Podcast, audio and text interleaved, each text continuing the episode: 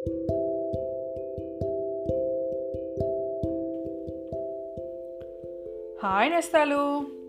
నిన్నటి కథలో గజకర్ణ గోకర్ణ కలిసి దొంగతనాలు చేయాలని నిశ్చయించుకున్నారు కదా.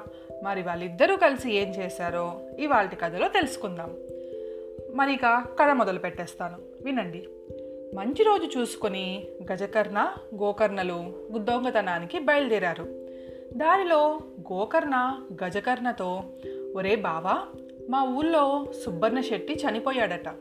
వాడు మనకి వెయ్యి రూపాయలు బాకీ ఉన్నాడని శెట్టి తమ్ముణ్ణి పెళ్ళాన్ని ఆ బాకీ తీర్చమని అడుగుదాం.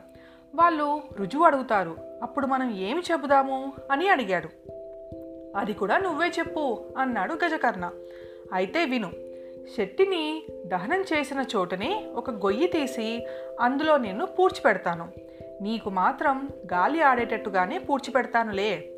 ఆ తర్వాత నేను వెళ్ళి సెట్టి పెళ్ళాం వాళ్ళని డబ్బు అడుగుతాను. అప్పుడు వాళ్ళు నీకు బాకీ ఉన్నట్టు రుజువు లేందే మేము ఎలా నమ్ముతాము? అంటారు. కావాల్సి వస్తే శెట్టిగారిని దహనం చేసిన చోటికి పోయి శెట్టిని పిలుస్తాను.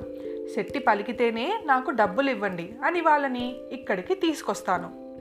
తీసుకువచ్చి ఓ సుబ్బన్న శెట్టి అని పిలుస్తాను. నువ్వు గోతిలో నుంచి ఓ అని పలుకు. అప్పుడు నీవు నాకు వెయ్యి రూపాయలు బాకీ ఉన్నావు కదా అని అడుగుతాను.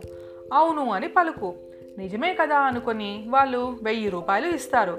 ఇద్దరం పంచుకుందాం అన్నాడు గోకర్ణ. సరే బాగుందంటే బాగుందనుకున్నారు తోడు దొంగలిద్దరు. గజకర్ణని పూడ్చిపెట్టి గోకర్ణ శెట్టిగారింటికి వెళ్ళాడు. అనుకున్నట్టుగానే రుజువు లేనిదే బాకీ తీర్చము అన్నారు శెట్టి పెళ్ళాం వాళ్ళు.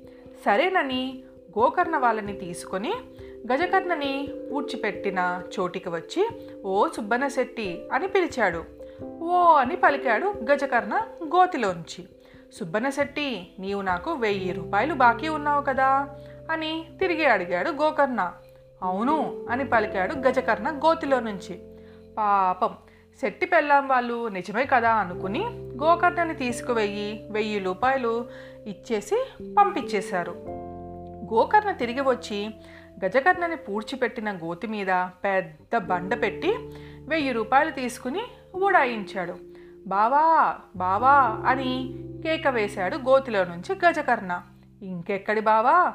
అప్పుడే అరమైలు దూరం వెళ్ళిపోయాడు. ఎలాగో తిప్పలు పడి గజకర్ణ ఇంకో కన్నం చేసుకొని కొంతసేపటికి గోతిలో నుంచి బయటపడ్డాడు. గోకర్ణ చేసిన మోసానికి బదులు తీర్చుకోవాలని నిశ్చయించుకున్నాడు. శ్మశానం నుంచి ఊరి బయటకి పోయే త్రోవ ఒకటి ఉంది. ఆ త్రోవలోనే బయలుదేరాడు గజకర్ణ గోకర్ణని వెతుక్కుంటూ. వెయ్యి రూపాయలు ఒక్కడే ఎలా మోస్తాడు? అందుకని గోకర్ణ ఒక ఎద్దుని కానీ లేదా ఇంకేదన్నా కానీ తీసుకుని దాని మీద రూపాయల మూట వేసుకుని పోతూ ఉండాలి అనుకున్నాడు. అంత దూరాన పోతున్న గోకర్ణని గజకర్ణ దూరం నుంచి చూశాడు. పొలాల గుండా నక్కి నక్కి పోయి ఎలాగైతేనే గోకర్ణ కంటే ముందుగా చేరుకున్నాడు. గజకర్ణ దగ్గర ఎక్కడో కాజేసిన ఒక చక్కటి చెప్పుల జత కొత్తది ఉంది. వాటిలో ఒక చెప్పుని గోకర్ణ వచ్చే దారిలో పడేసి మళ్ళీ పొలాల్లో దాక్కుని చూస్తూ ఉన్నాడు. కొంతసేపటికి గోకర్ణ వస్తూ ఆ చెప్పు చూశాడు. ఇవ్వయాడు పొలాల్లో నుంచి గజకర్ణ ఆ మాటలు విన్నాడు. మళ్ళీ అలాగే నక్కుతూ పోయి గోకర్ణ కంటే ముందుగా చేరి రెండో చెప్పు కూడా గోకర్ణ వచ్చే దారిలో పడేసి దాక్కుని చూస్తూ ఈ చెప్పు చూసి ఒంటి చెప్పు అనుకున్నాను. రెండోది కూడా దొరికింది. పోయి మొదటిది కూడా తెచ్చుకుంటాను అనుకుని ఎద్దుని ఒక చెట్టుకి కట్టేసి మొదటి చెప్పు తెచ్చుకోవటానికి వెనక్కి వెళ్ళాడు. గోకర్ణ అటు పోగానే గజకర్ణ మెల్లగా పొలాల్లో నుంచి వచ్చి చెట్టుకు కట్టిన ఎద్దును రూపాయల మూటను గబగబా తోలుకుపోయాడు. కొంత దూరం పోయిన తర్వాత ఎద్దును వదిలిపెట్టి రూపాయల మూటతో ఒక గడ్డి వాములో దాక్కుని కూర్చున్నాడు. గోకర్ణ తిరిగి వచ్చి చూసుకుంటే పాపం ఎద్దు లేదు. రూపాయల మూట లేదు.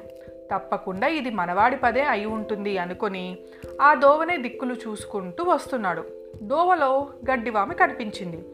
గడ్డివామి తప్ప దాక్కోటానికి ఇక్కడ ఇంకా ఏమీ లేదు. తప్పకుండా ఇందులోనే ఉండాలి అనుకొని గడ్డివామిలో నుంచి ఒక్కొక్క పరక లాగటం మొదలుపెట్టాడు. చిక్కుకుపోయాన్రా బాబు అంటూ వామిలో నుంచి గజకర్ణ బయటపడ్డాడు.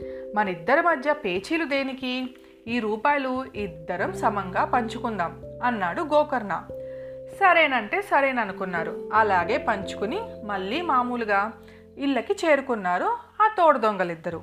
ఇది నేస్తాలు మన గజకర్ణ గోకర్ణ కథ. మళ్ళీ ఇంకో కథతో రేపు కలుసుకుందాం. మీ జబిల్లి.